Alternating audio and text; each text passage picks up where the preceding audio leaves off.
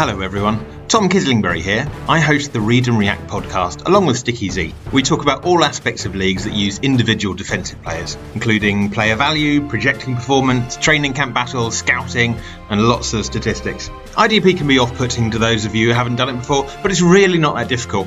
After all, even an Englishman can manage it, so you should be fine. So if you already play IDP, you're looking for a new fancy challenge, or if you just love football, come and give us a try. Cheers!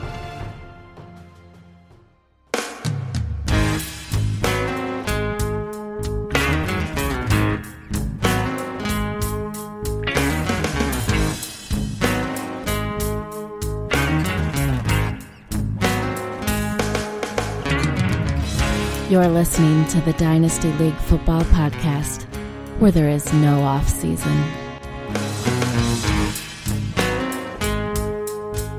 Welcome back to another episode of the DLF Dynasty Podcast. This is episode 295. I'm your host again this week, Matt Price, here with my pals Ryan McDowell and Dan Meylor. Ryan, how's it going this week, man? It is going well. I'm getting excited about the combine, Matt. Yeah, started up today with the measurements and some interviews and stuff like that. We'll get into the on the field workouts later this week and into the weekend. So, a lot of stuff to look forward to. Dan, how about you, buddy? How are you? I'm good. I, I really enjoyed the outtakes last week. Did you, Matt? I hated the outtakes, Dan. no, Aaron, Aaron made you look good, bro. Oh, uh, she makes me look good. She did not make me look good with that outtake set, but I'm sure the. Uh, the audience uh, enjoyed the the peek behind the curtain there, especially with with my nonsense. So. For sure, it was good. Anyways, uh, let's uh, let's actually we're gonna go ahead and announce the final five uh, participants in the DLF Listener League based on our rookie redo series, redraft series that we did. Uh, we have at Taco Cluster, at Matt S T E Claire. I'm gonna say that's Matt St. Clair.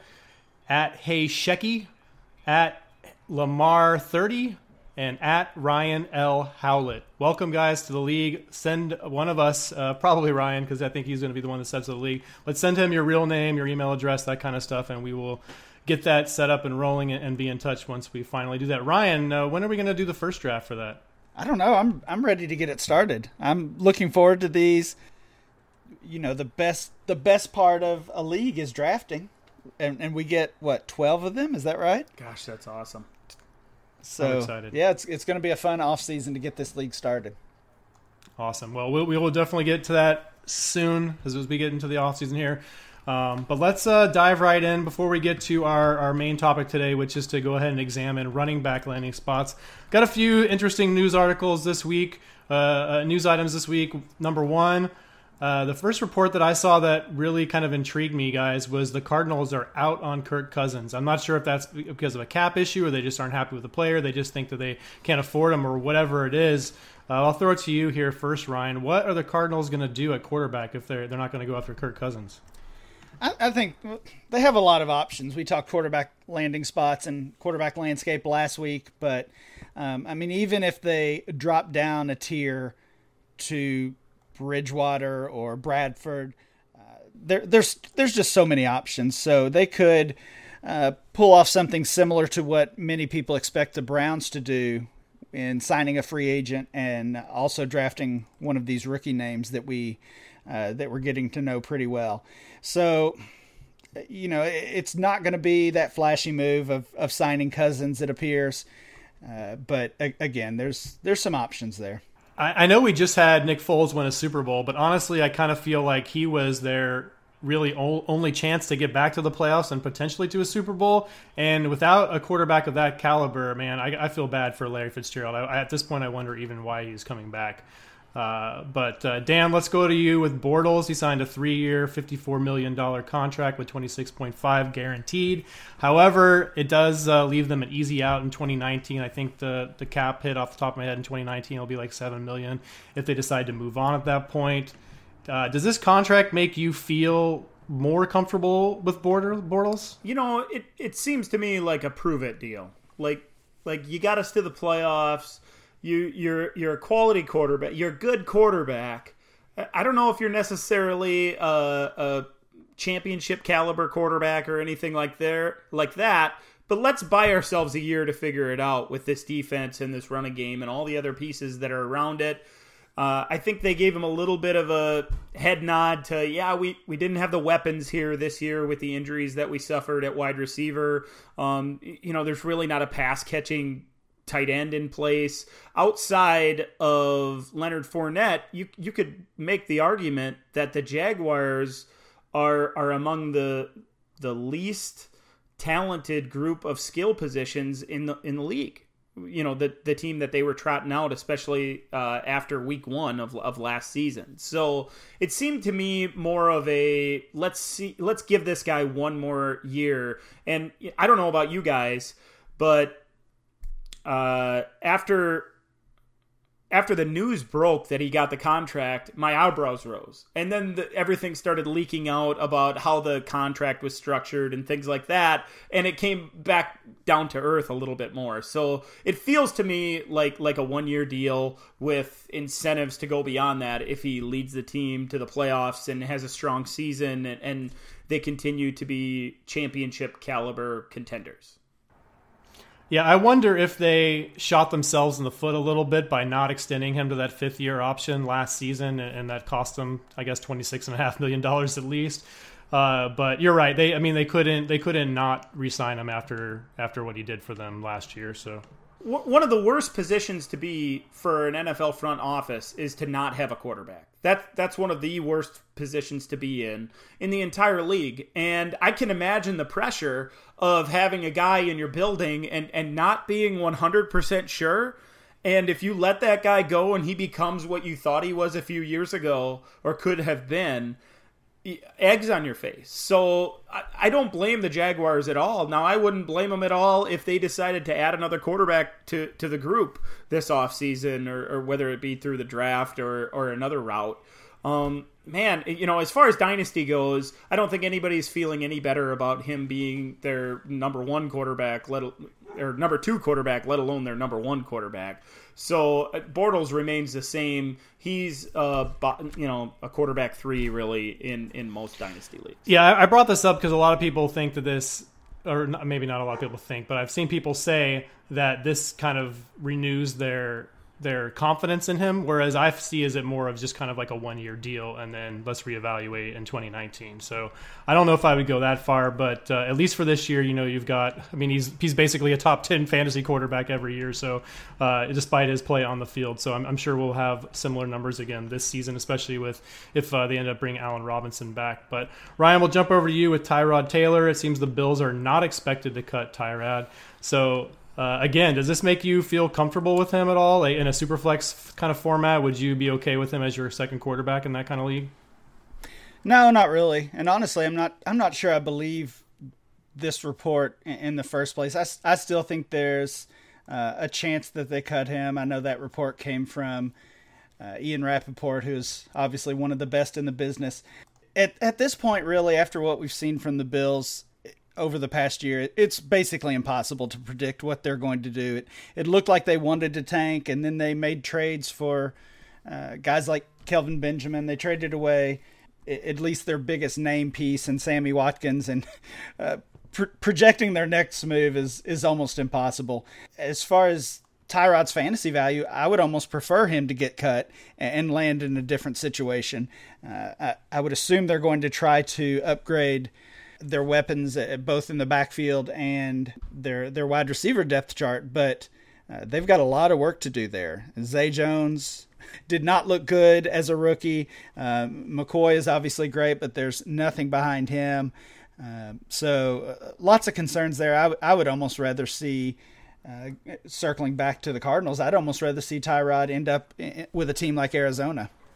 Yeah, that was actually where I was going to go next. Was that's that's where, who I hoped he went because seeing him in the back with David Johnson, all the fun things they'd be able to do with that combination, uh, that that sounded really good to me. But doesn't seem like it's going to happen, at least for now, at least according to the Bills. But like you said, who, knows? Uh, one last bit of news here, Dan. Uh, we we found out that Landry was franchise tagged last week or the week before, something like that. And now there's multiple reports out there saying that he is likely to be traded if they can find any reasonable offers or suitors for him. Uh, I know we're going to do wide receiver next week, Dan. But any any any place in particular you might want to see Landry land? There's so many rumors out there from the Titans to the Ravens to the Browns and back to Miami and, and everywhere in between, I guess. I don't know if there's a place specifically I'd like to see him land.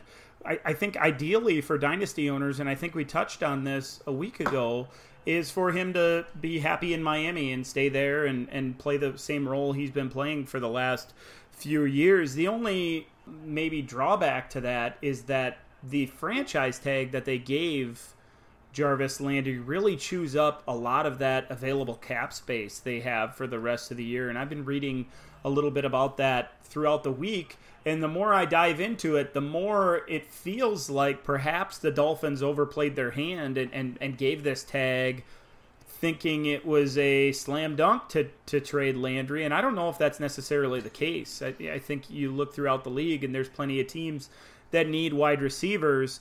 But, you know, I, it, it would be a stretch to put him among that top tier or or even those top couple of tiers of receivers in the league. I believe, uh, although he's he's a nice PPR guy for us as dynasty owners and possession receiver for for an, an NFL team. I don't know if it's if it's the the kind of case where he's going to have the biggest market. Um, I, I read reports that the Browns would be interested because they have all those high draft picks and it, it's questionable to me at, at best that they'd give up a really high draft pick for Jarvis Landry when you consider the contract that goes along with it. So as far as dynasty goes, um, I think we're all watching closely and hoping for the best and hoping he lands with a quarterback or, or in a situation with a coach that is a positive bit of news. But more than likely, the best case for us is, is for him to land back in Miami. And I don't know, you know, from reports at least, doesn't seem like that's likely. Yeah, it certainly doesn't. I, I just hope he doesn't end up in Baltimore. I feel like I've said this about every free agent and every rookie that I don't want them to land in Baltimore, but uh, what a what a gross situation that is right now. Ryan, any thoughts on Landry here before we move on? Yeah, I mean, what Dan said is is spot on. It does, according to all reports that we have that we've heard, it does seem like they tagged him with the intention of trading him, but other reports that we've heard where they tried to trade him last uh, offseason. They tried to trade him at the trade deadline. They weren't successful either time. So to tag him, just assuming they can, uh, they'll be able to trade him for the value they want, is is just clearly not a smart move. So because of that, you know, we'll, I guess we'll see how stubborn they're going to be uh, as as far as their asking price. But I do think he could still end up staying in Miami. I don't know and none of us really know how sold they are on getting him out uh, out of the building. As far as Baltimore, obviously that's not a not an exciting landing spot, but I, I was listening to someone, and I, I, wish I could remember who, so I could give them credit, but uh, they basically made the case that we don't really want Landry with one of these top quarterbacks that's going to accurately throw the ball down the field. But in, in his role as basically uh, almost that safety valve on every play, we want a Ryan Tannehill type, a Matt Moore type, and uh, Flacco does have the big arm, of course, but he also uh, throws the ball almost as much as anybody in the league, just as far as their passing volume. Um, and and we've seen him not only take shots down the field, uh, but also throw it short plenty of times.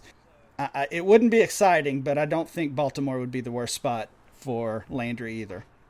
That's a fair point too, because I, I, again I can't remember the numbers off the top of my head, but I, I think they were in the top I don't know, five or six teams throwing to the running back position, and maybe he could just be that extension of the running game like he has been in in Miami for his entire career. So, uh, anyway, let's move on to running back landing spots here. Once again, we're going to go through uh, the va- available options first, both the the veterans that are available in free agency and uh, uh potential starters and rookies.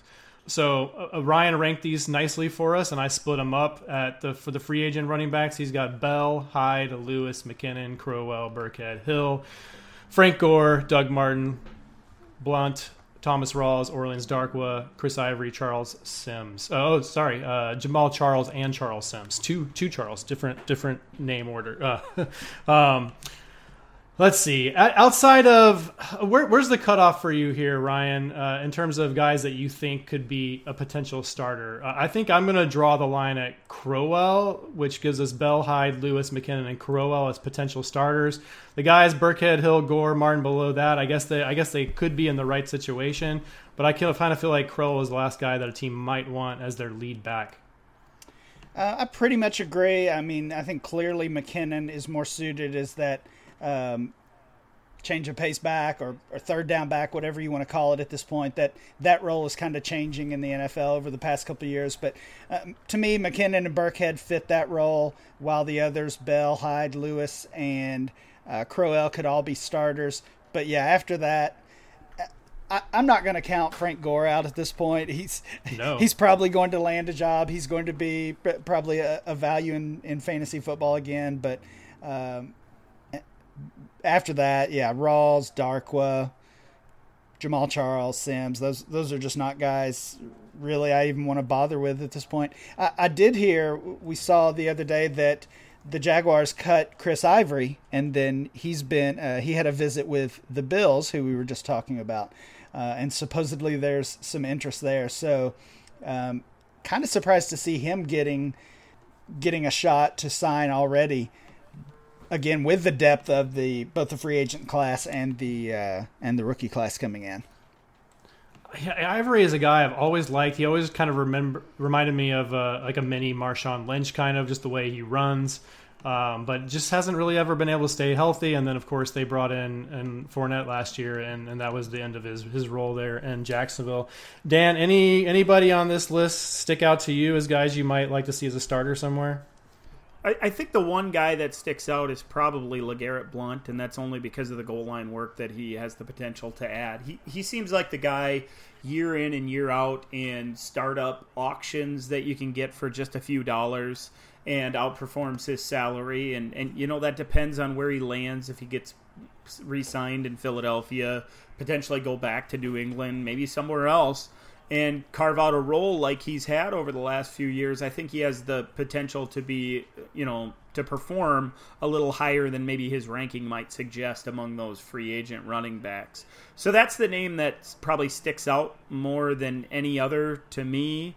Um, with the exception of those those big names that you said. Jeremy Hill is a little bit interesting to me. He was he, he we thought he was maybe going to be a, a, a real thing in, in fantasy after his rookie season, and it just kind of didn't really work out for him.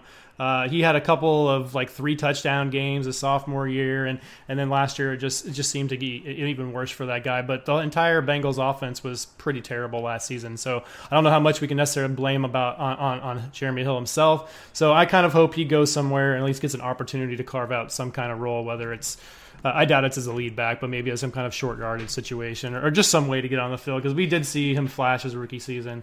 Um, but you're right. Er, you're, you're, gonna you're gonna get S you're gonna get Eddie Lacy down that one. he could be the next Eddie Lacy. That's um, well. Let's look at the rookies real quick, guys. Uh, uh, everybody knows the names at the top: Barkley, Guice, Michel, Ronald Jones, Nick Chubb. Uh, and then we've got uh, a little bit farther down, we've got Penny, on Johnson, Mark Walton, John Kelly, Josh Adams, Royce Freeman, Kalen Ballage, Nyheim Hines. I'm sure I said that right. And of Roc Thomas, who you told me to watch last week, Dan, and I did, and I, I, I see why you like him. I really do. So I'll throw it back to you here. Uh, if you want to talk some more about Roc Thomas, please do. Otherwise, pick a, another couple names on this list that you might be excited to see in a that could possibly be a starter next season uh, in their rookie year. I'm going to stick with Roc Thomas because after you and I talked about it last week, I, I watched him a little bit more, and the more I watch him the more I like him. He he's that got that ideal build. I think he's like five ten or five eleven, about two hundred pounds, and he runs behind his pads and he's powerful. He's got a really nice jump cut, especially for a guy uh, his size and his balance when taking on contact is elite, I think. It seems like he's as good as anybody in the NFL right now when it comes to taking on contact and continuing down the field. So, those are all things, along with his burst and explosiveness, that I really like. Um, it seemed like he missed a few rushing lanes from time to time where I thought the cutback was there, and he, he just stayed with the with the running lane. I watched him a lot over the last week or ten days, and I feel really confident that he's going to move up rookie draft boards as this process unwinds over the next couple of months. Ryan, how about you? Any names stick out on this list of some maybe not the most obvious ones, ones that, that could end up as a starter somewhere in their rookie season?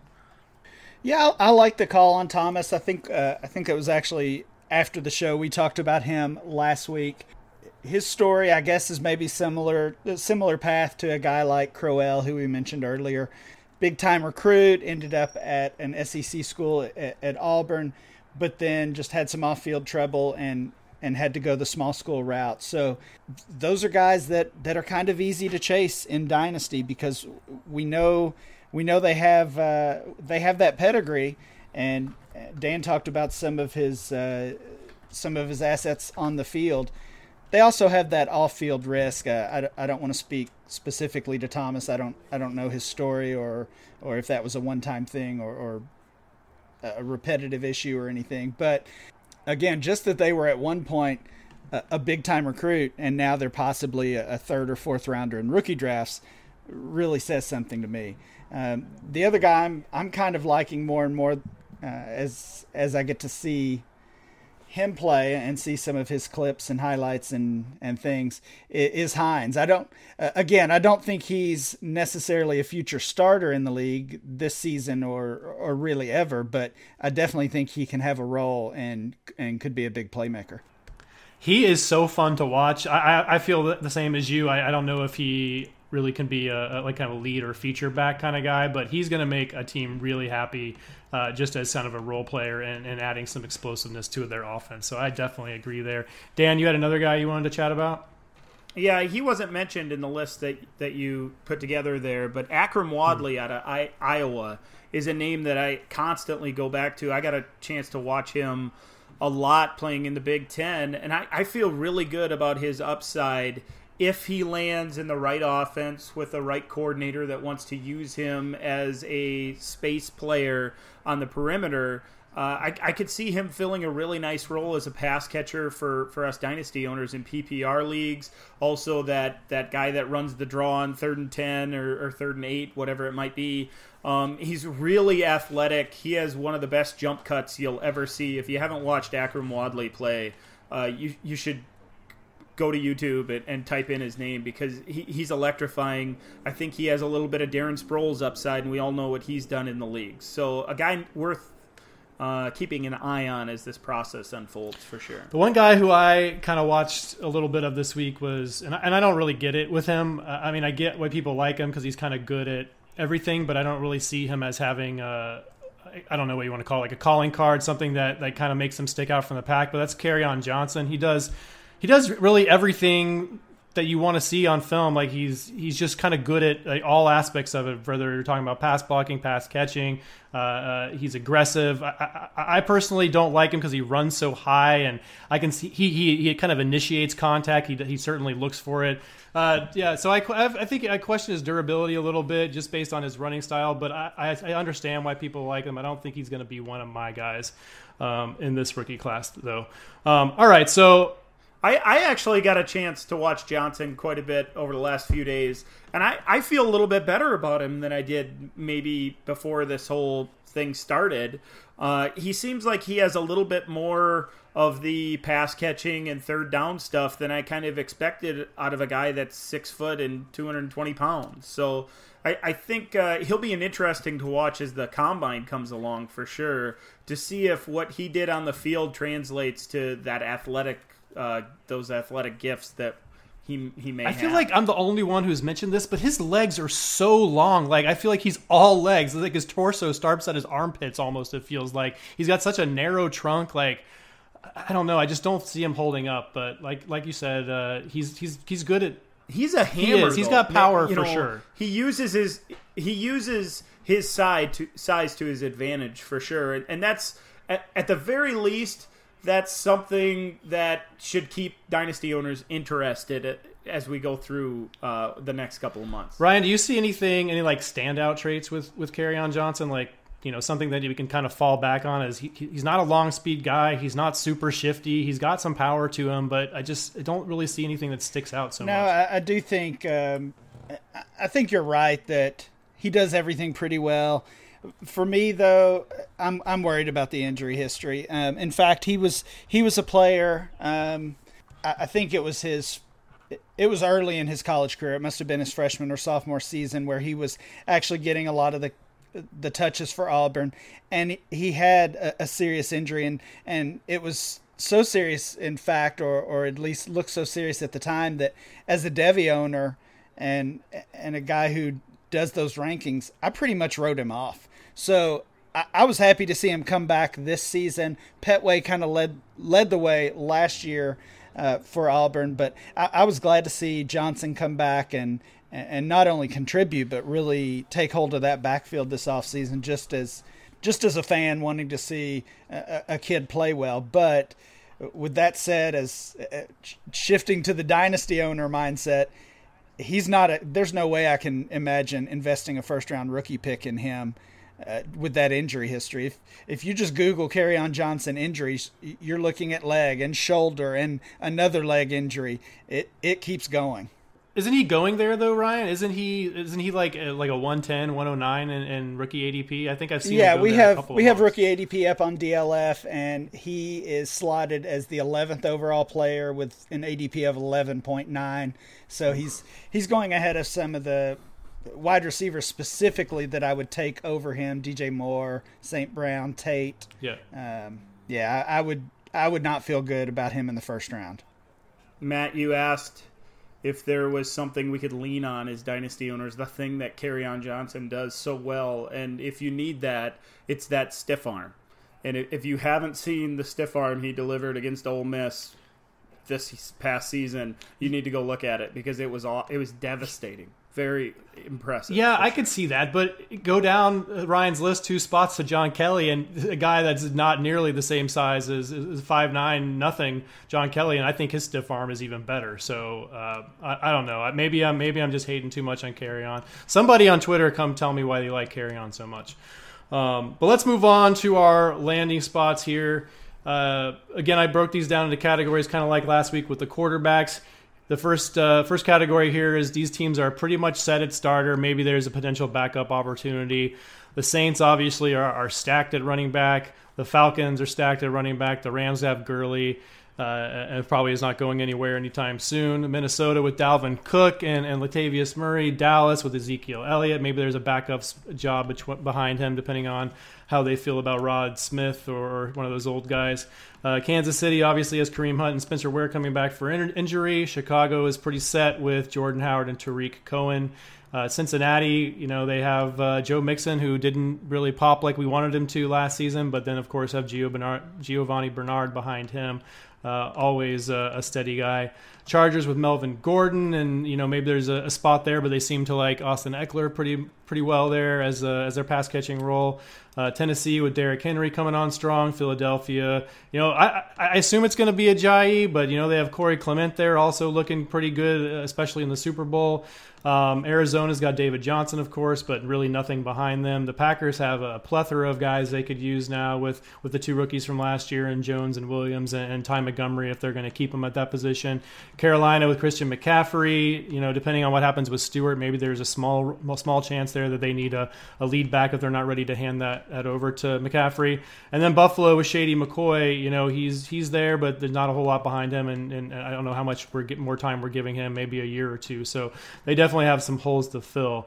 Any disagreements with this list, fellas? We'll go back to you first, Dan. Any of these guys you think could could really use a, a, a highly drafted rookie or, or one of these high price free agents?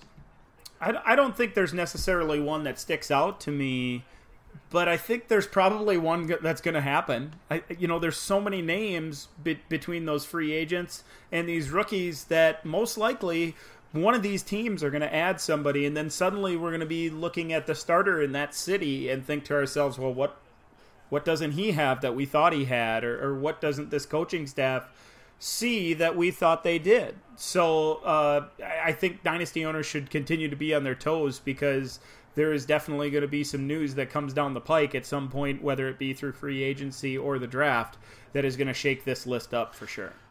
I agree, and I think that might be Carolina. I do expect Stewart to be cut, and uh, I, I, like Christian McCaffrey as much as anybody if we're talking about a, a, dynasty fantasy asset.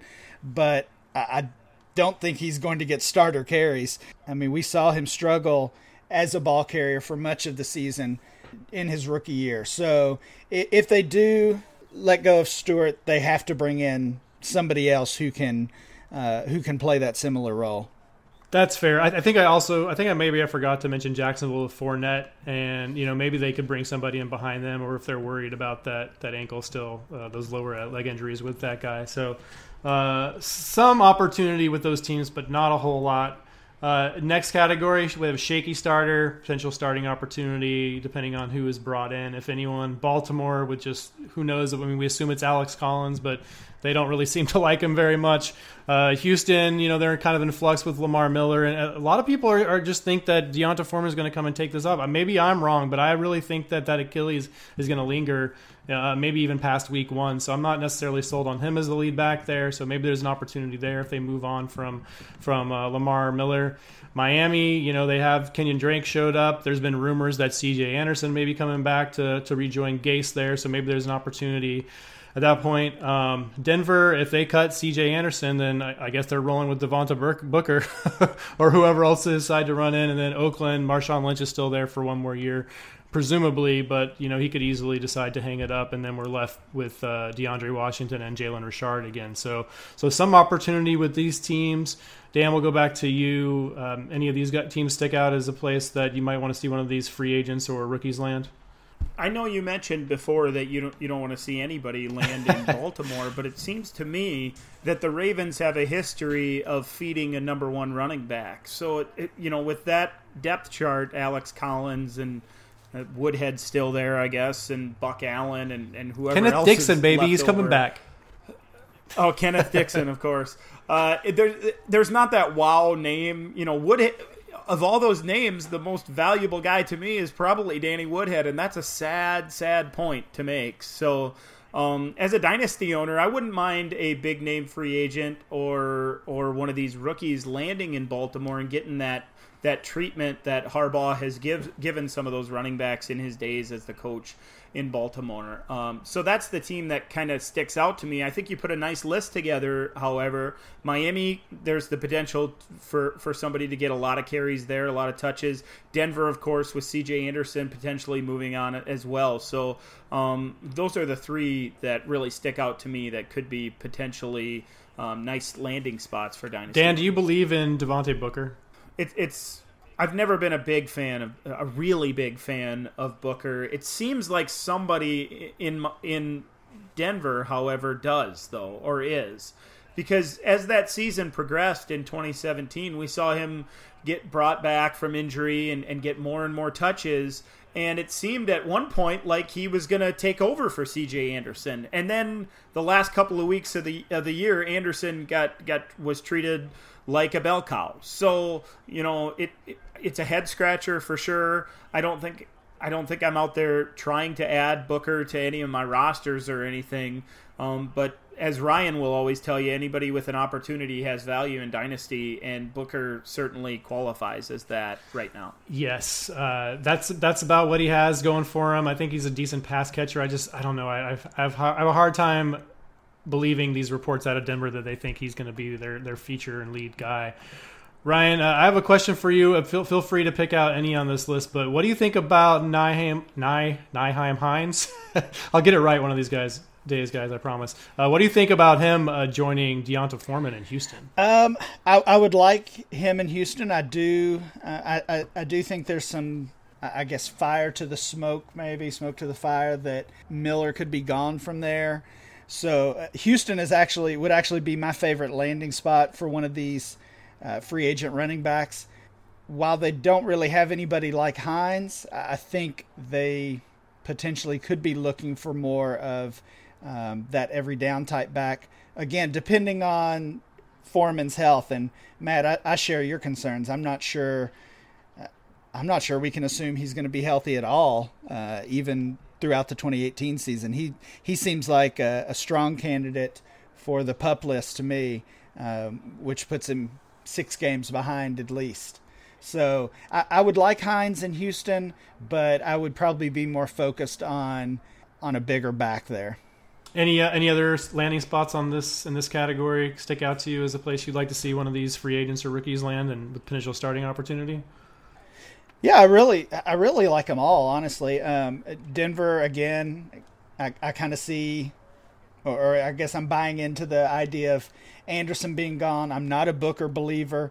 Potentially Emmanuel Sanders being Yeah. cut as well. So we could we could see uh, we could see him leaning on that running game, maybe even more than they did when when Anderson was uh, playing well over the past couple of years, especially with what we can assume is still going to be a shaky quarterback situation, even if they draft a rookie or or bring in one of these free agents.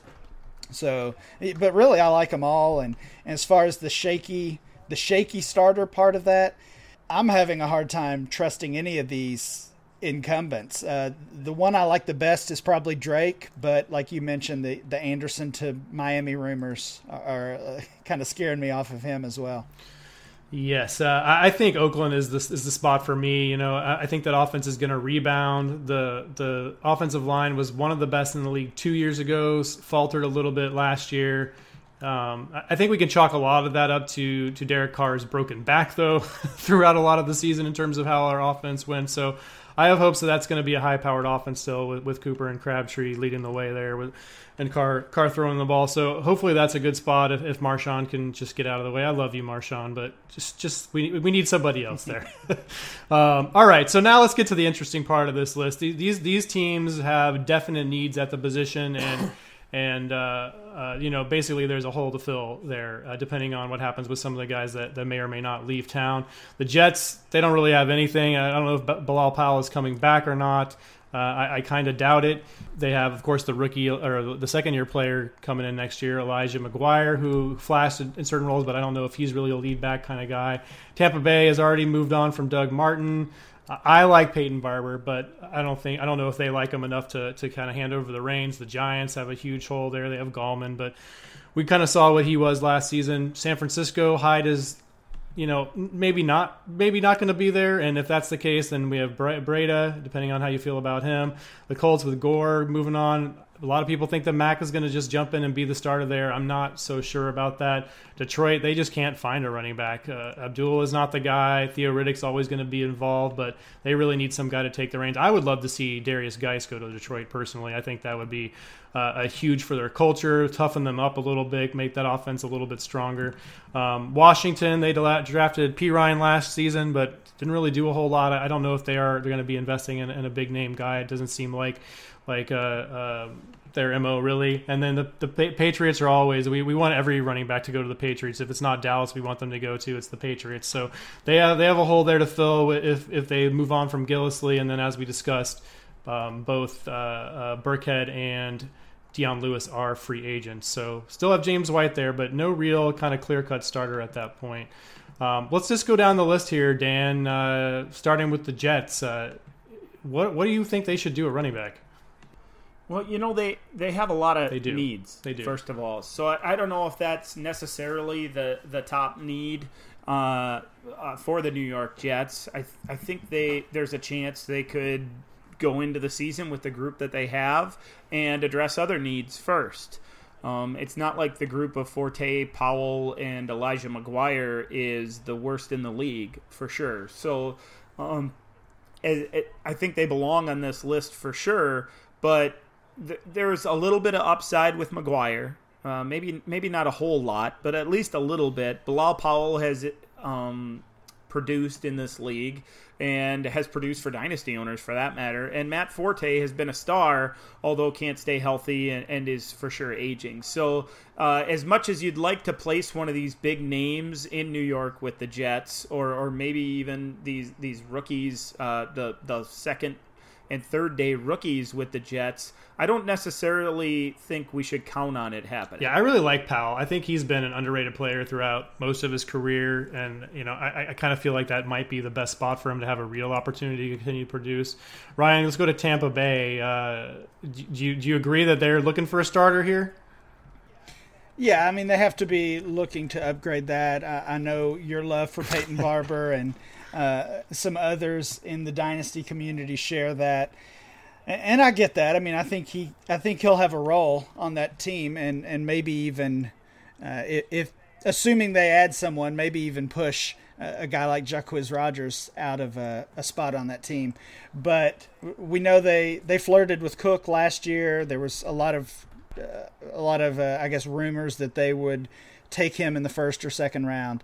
Uh, so I feel like they'll certainly be looking to upgrade that spot, but I, I, do like Barber as well. I just listened to our buddy Elliot Chris podcast on on Barkley a few days ago, and he he seemed to have the same uh, kind of thought that I had. That he hopes he take Barkley and, and just breaks the league. So uh, that would be a really fun landing spot. Um, Dan, talk us through the Giants and the kind of opportunity that might be there for a running back at that, at that team the Giants are actually one of my favorite potential landing spots. And you can say what you want about the offensive line and how they weren't able to mesh together and, and didn't play really at a high level over the last year and, and maybe even a couple of years.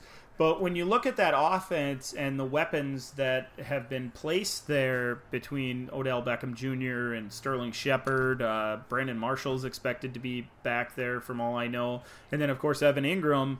The piece that they're missing is running back, and and with just Wayne Gallman and Paul Perkins on board there, there's certainly a case to be made that that an electrifying running back might make be the difference in New York, and and with the with the Giants holding the second pick in the draft, suddenly you start thinking about Saquon Barkley landing there, or or one of these big name free agents, or potentially a second day draft pick, and you think to yourself, wow, that that could be the piece that that makes the offense tick a little better, and and could could uh, you know take take running back numbers to another level for for the Giants. We haven't seen a giant uh, uh, really put up big numbers in, in fantasy in, in quite some time, uh, at least out of the backfield. So I like the potential landing spot. I think there needs to be a little bit of work done on the offensive line.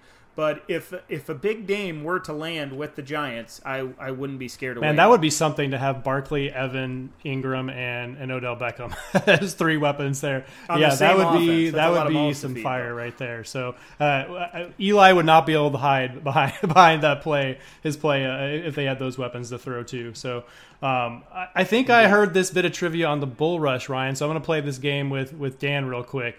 Do you know the the last Giants to rush for a thousand yards? Can you name that guy?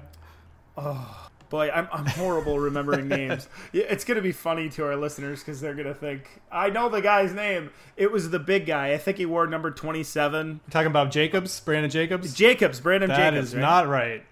Oh, I It's the little guy that that played with him, Who was it? uh, Ahmad Bradshaw. Oh, Yeah, remember Ahmad. Bradshaw? I do. was- he yeah, was- he was, he a good was a fun player. I had him yeah. on a lot of fantasy teams. Ryan, let's go to you with Seattle. Uh, we got Chris Carson there, hopefully coming back from that injury, but he looked good as an undrafted rookie. I, I, I don't know. I'm kind of hesitant to say that they're, he's locked in as the starter there, but uh, what do you think about the opportunity at, on that team? Yeah, I think you should be hesitant, honestly. I, I'm just not quite on board with the Chris Carson hype. I, I, I do think he looked uh, good there, but maybe he looked good compared to Eddie Lacy Yeah. and CJ Prosise and Christine Michael and uh, all these other guys that they've they've tried. It, it just seems kind of to be a cursed backfield there in Seattle, even when they were uh, outside of uh, of beast mode, uh, of course e- even in these years that they they've been perennial contenders, they've uh, had some some pretty bad play in their backfield. So I don't think things are trending in the right direction for them. They're we know their defense is getting older and has a lot of injury concerns. They just seem like a team that uh, is headed in the wrong direction. I don't think I would really want to invest in that backfield. To me, both Carson and and Prosise are both overvalued, even though Prosise has is just about out of dynasty value at this point. I would think they would add somebody. It wouldn't shock me, kind of like we said with a couple of the other teams, just because of some other needs on that team. It wouldn't shock me if they uh, waited to address the running back issue, and, Carson continues to gain value. I, I hope that happens. I think I have him in a league or two that I want to sell him. Yeah, it just seems like they do not want to fix that offensive line, like like at all. I mean, I mean, it's not like they're not trying. They they they're certainly trying, but it's just not getting any better. And, and I feel like Russell Wilson is is is the really the only person in, the, in that team right now that I really want for fantasy purposes. Even Doug Baldwin dropped off a little bit last year.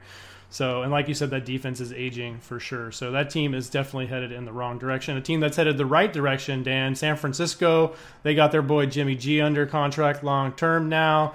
Uh, they need some skill position players for him to throw to or, or, or hand off to. Um, I like Matt Breida quite a bit, but I'm not sure if he is really starter ready. They have the, the other guy that they just banged the table for, right? That was the quote we heard all last offseason uh, for is it Jonathan Williams, right? Joe Williams. Joe Williams. Joe, Joe Williams. Uh, yeah, so so those two guys are there, but they I think they could probably use an upgrade at that position.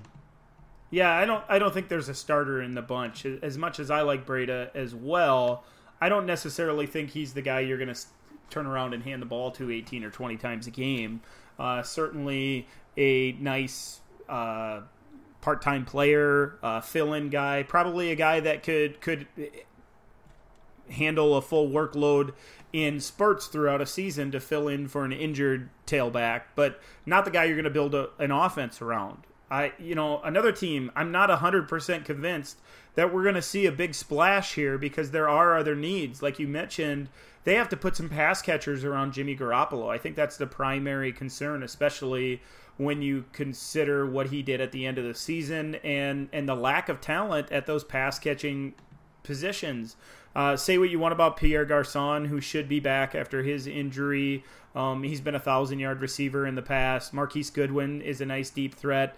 Um, but beyond that, at wide receiver, there isn't a lot of talent, I would say. And George Kittle is a nice uh, prospect for sure, but unproven, you'd have to say at the very least. So, uh, most likely, the priority among the skill players is not going to fall at running back. With that said, if one of these running backs that we talked about land in San Francisco, uh, it'd be a pretty ex- exciting proposition with that passing game or that potential passing game and what we saw late in the season with Jimmy Garoppolo. So, uh, of these teams that you listed here, the 49ers are one of my favorites for sure. But I'm not going to put all of my eggs into that basket that it's going to come this offseason.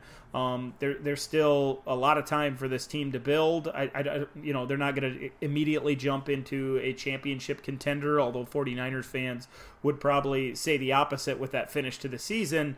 Um, but, you know, I, I feel like um, it, it, it might happen and it'd be an exciting thing for sure. But if it doesn't, um, there are lots of other things to be excited about with the 49ers as far as uh, fantasy owners have have uh, on their minds.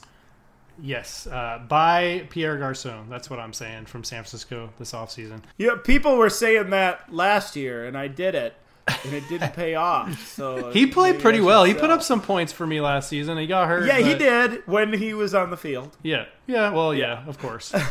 but Ryan, look go to the Colts. Marlon Mack is he a, is he a lead back?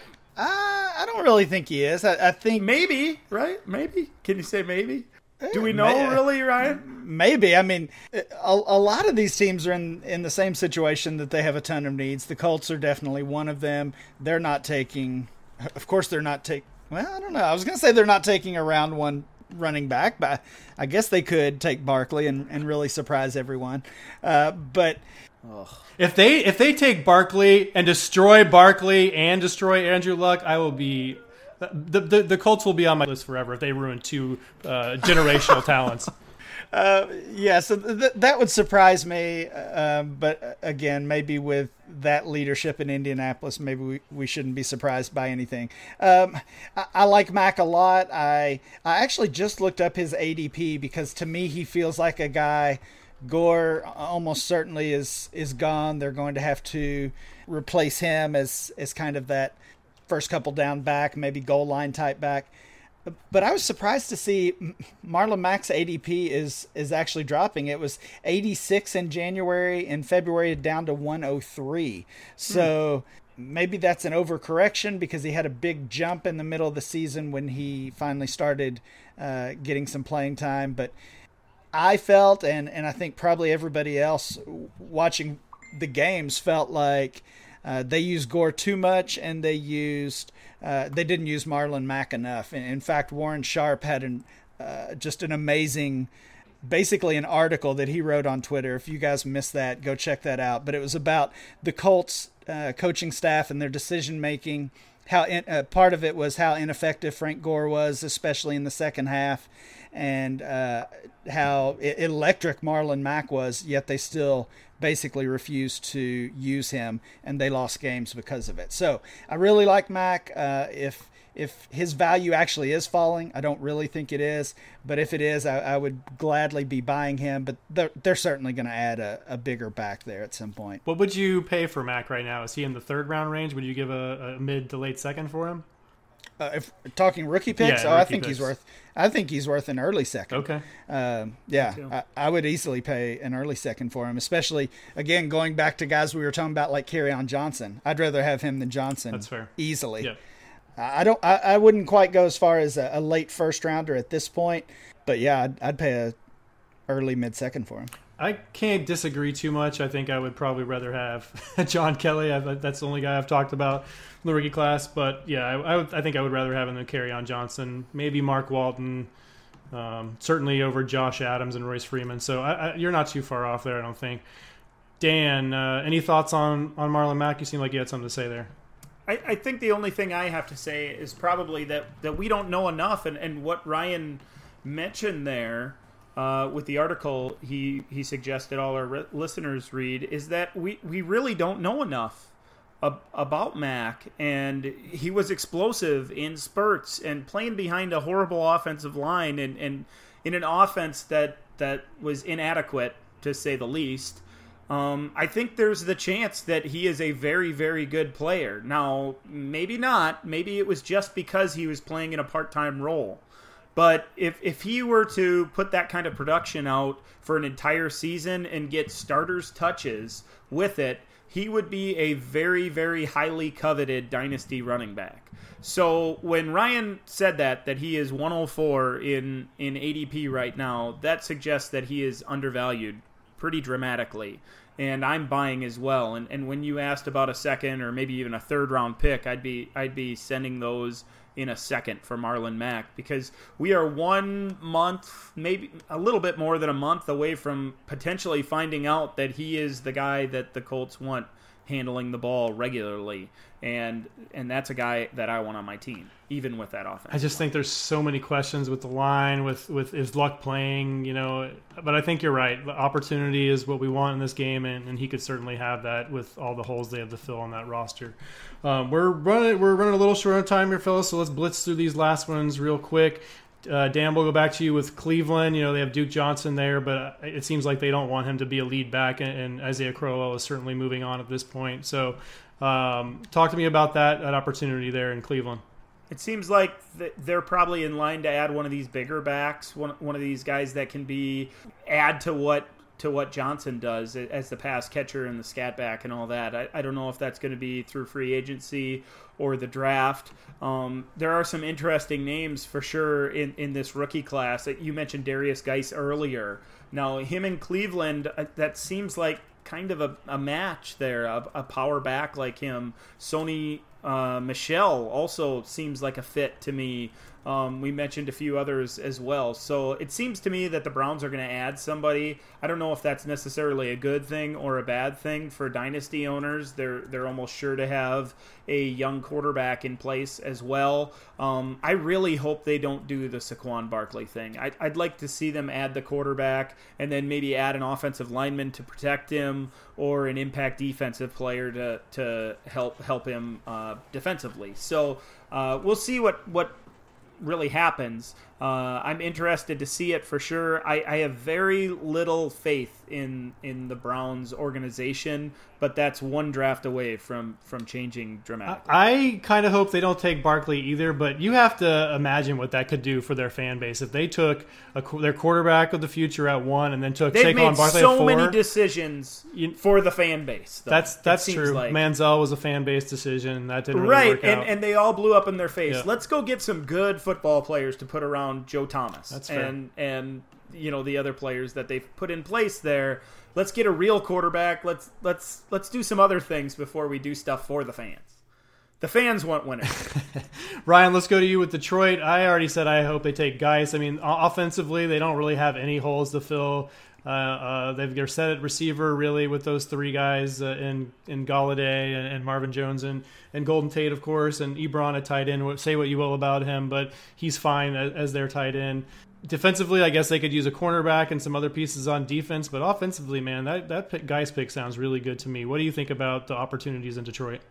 Yeah, Guice would be fun there. I think Theo Riddick is pretty pretty well proven. Uh, as to what his role is. Obviously, that's not a feature back or, or, really a running back at all, but just a pass catcher out of the backfield. Uh, I just hope they they move on from Ameer Abdullah. I've never been a fan of his. I would like to see him get a fresh start and with a new team, maybe he can, you know, regain some of what he had as as he entered the league as really an electrifying player, and that's just been zapped from him for whatever reason, whether it's it's the Lions' issues or maybe his own. But um, yeah, pairing a, a, big back, whether it's Guice or or one of these other guys in the uh, in the draft or in free agency with Riddick could just instantly really change that entire team. We know they've got the pass catchers, we know they have the quarterback in place. So improving that backfield, I think, would could actually turn them into pretty strong contenders. You you you Packers fans probably don't like to hear that. No, but the the fantasy player in me thinks that that is kind of the missing piece in that offense. So I I definitely agree there. Ryan, we'll go right back to you with Washington real quick. Perine drafted last year. You know, Chris Thompson's hanging around. He was very productive last season. Do you see any opportunity here for for somebody to come in and just take the the starting opportunity? Yeah, I definitely see opportunity. to me, it's just a question of are are the Redskins going to act on that, um, or are they going are they going to make the move, or are they going to basically give Perine another year? I, I think they have to bring in some type of competition. Uh, I'm still a believer in Thompson. He carried that team really through that first half of the season before his injury. So hopefully he can fully recover and, and maybe get back to where he was at the beginning of the season. But uh, I'm I'm ready to give up on Perine. I was actually ready to give up on Perine this time last year. So uh, him struggling, unfortunately, was not not a surprise to me. I, I, think they, I think they've got to bring in some competition, and if they do, I think Perine might be uh, an an afterthought. My my favorite quote of last offseason was when Matt Waldman called him the Benjamin Button of running backs since he started off so so so so much burst and so productive and just as as his career has gone on he has uh, uh, obviously tailed off a bit. Dan, close us out here with the Patriots. You know we want a big big name running back to go there every season. What is the the actual opportunity there in, in New England for any of these free agents or rookies? There's always an opportunity with Bill Belichick, right? It's just, just when is it going to happen? Right week. Yeah. yeah, roll the dice, right. you know. But you know, you mentioned that list of, of free agent running backs at the beginning of the program, and, and you name any one of those players, pick one randomly, and if you say he's going to New England, all of a sudden dynasty owners say, "Oh, that doesn't sound so bad." Isaiah Crowell, hey, that that, that sounds all right. Doug Martin, sure. If he ends up with the Patriots, I'd I'd, I'd jump in on that. Carlos Hyde uh, Charles, Jeremy Ivory, Hill. Sims, Blount, say any name, Jeremy Hill, you say any name connected to the Patriots, and suddenly people's ears perk up and they're getting pretty excited about the potential uh, for for their fantasy upside. So, you know, the only thing I know about the Patriots uh, running game is that you can't count anything on anything. And today, right now, all we know that's there is James White and Mike Mike Gillislee, I believe. So, um, outside of that, they're going to add somebody. People get excited about it. There are going to be people that are wrong one week and right the next. And uh, let's ride the roller coaster that is the Patriots backfield in the off season as well as during the season. How about that? Yeah, you know, the last time they grabbed uh, uh, an ex Bengals running back Corey Dillon worked out pretty well for them. So so maybe Hill has a shot there. But uh, thank you guys so much for listening. We're to go ahead and wrap up for this week. This has been another episode of the DLF Dynasty Podcast, episode number 295. You can follow the show at DLF Podcast. You can follow my buddy Ryan at RyanMC23, Dan Meylor at DMeylor22, myself at M Pricer. You guys that got into the listener league, congratulations again. Taco Cluster, Matt St. Clair, Hayes Shecky, Lamar 30, and Ryan L. Howlett. You guys get in touch with us and we will get you set up for that. Everybody else, we'll chat with you next week and we'll be moving on to the wide receiver position.